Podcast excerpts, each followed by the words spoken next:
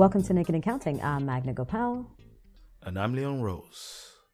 So, Magna, um, I don't know what it's like over there in, in New York, in the States, um, but it's something that I've noticed over the years, and I, I just feel like it's getting more and more commonplace, depending on where you are, um, is that this this solo dancing. And what I'm talking about is that people starting off, you know, dancing together on the dance floor, they're dancing together, and then one, maybe both, but one in particular just goes off.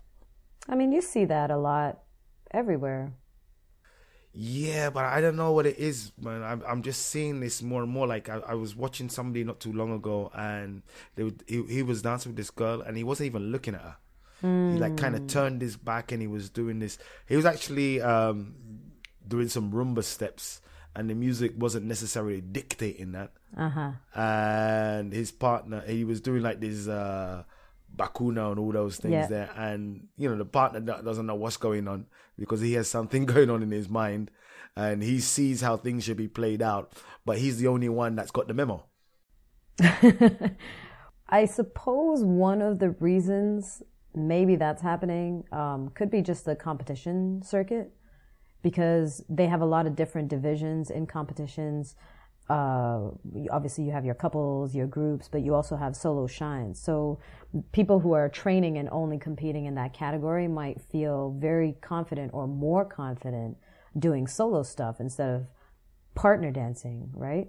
Like, thinking back to myself and, you know, seeing other other people perform and stuff like that, being around other performers, I don't necessarily think that because you do solo performances or solo competitions, you're going to do that on the dance floor. Sure, but I also think it depends on maybe the level of your dancing. Mm-hmm. For example, if you've been around a really long time, you realize there's a difference between the dance floor and the stage. But if you're just yeah. getting into the scene and your introduction is through competitions, then maybe that's that's all you know, right? And that's kind of what you want to do. Or maybe your scene is all about competitions. Because I know there are certain cities where everyone's just focused on competing. Like, when you go to yeah. an event in one of these cities and you have performances, maybe ten. Competitions, five or six hours of competitions each night. Wow. Which is insane. So that's all they're focusing on is competing, right? So maybe those people that are always around each other kind of like break out and do that. I think that I, I think that's one of the, the big differences between um, the Americas and Europe, because there's, there's not so many competitions. It's not so ingrained. In Europe? There are competitions. Yeah, in Europe. It's not so ingrained, um, uh, all these competitions. Hmm. In in uh, most people, like in France, I don't know when the last time there was a salsa competition, and if there was one, not everybody knew about it. Right. You understand what I'm saying?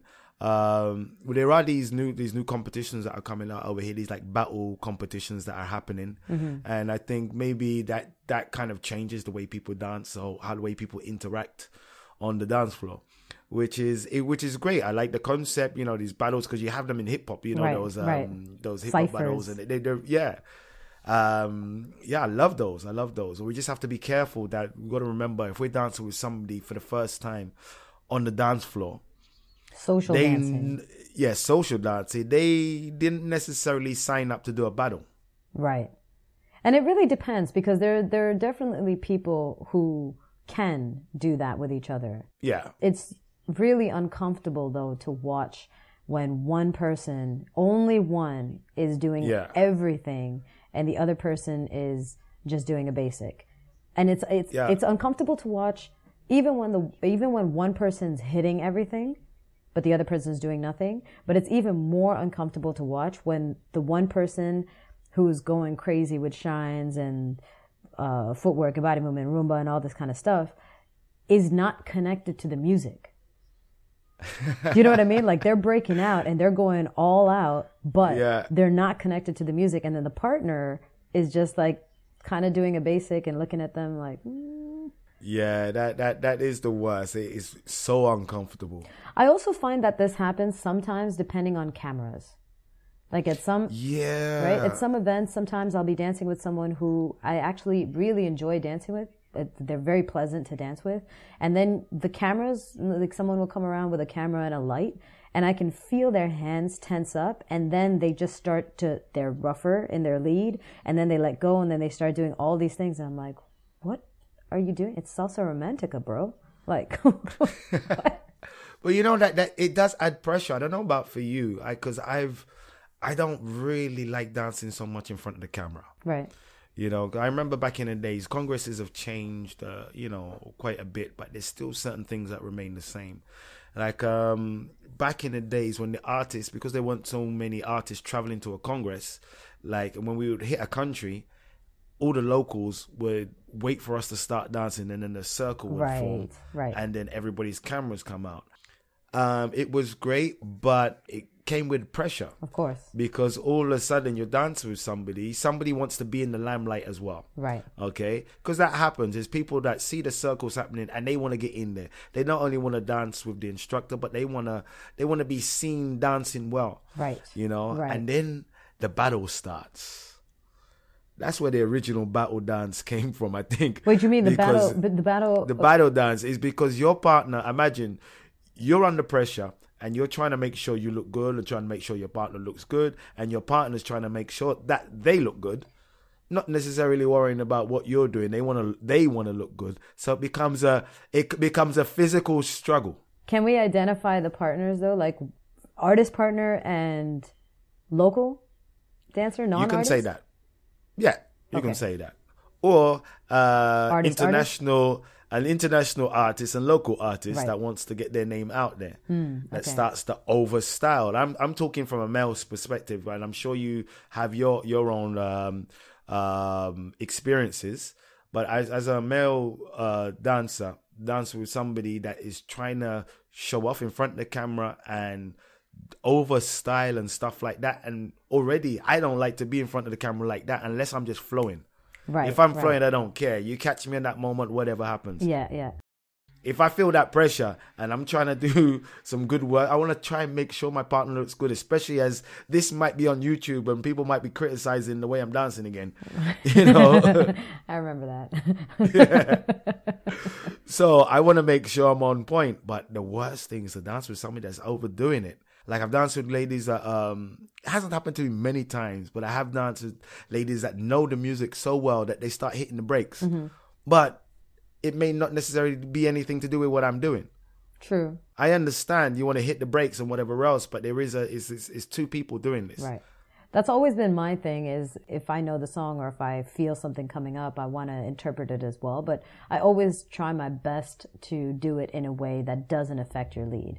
You know, that's the trick. That's the key. Yeah. I might end up like bending backwards into some matrix thing just to be able to complete my move, but not make you feel like you can't. Why are you lying? At your age, you can't bend over that way anymore. Wait, what? That just sounds so bad. I'm not that old, first of all, folks. Okay. My, my back's very flexible. I have you know. But no, I hear you. Um, I, I don't really see that that much in the scene in New York, at least, because yeah. there's a huge social dance community here, a huge yeah. social dancing. There's lots of socials, um, and people literally, there's sometimes no shows. There are certain socials that have no shows ever, unless mm-hmm. they're doing like an anniversary party. So everyone is literally going there just to dance. Yeah, that well, that's that's great. That's great. And then most most of the time, like in I know in France, in the U K, it's more or less like that. Mm-hmm. But I have been to some places. I've been to some countries where everybody wants to, you know, put their thing, put their stamp on the map. Yeah. And and I guess it's, it can be some like some of the up and coming artists that really want to get out there that are kind of doing this kind of thing. But it looks bad. It looks bad. Come on, don't do that. Remember, you know, you want to get out there as an artist and you want to uh, be known. You want to be known for something good. Like yes. not, you don't want to be known for ignoring your partner or completely disregarding the music or the people around you. You want to be known yeah. for being able to be musical and creative and all of that stuff within your dance with your partner. Exactly. That's the challenge. That's the challenge. To do everything you're doing, but to keep it connected with your partner. Exactly. And you know what as well, um, just to really reiterate this issue, I would like you to share this podcast with any and everybody that you think needs to hear it.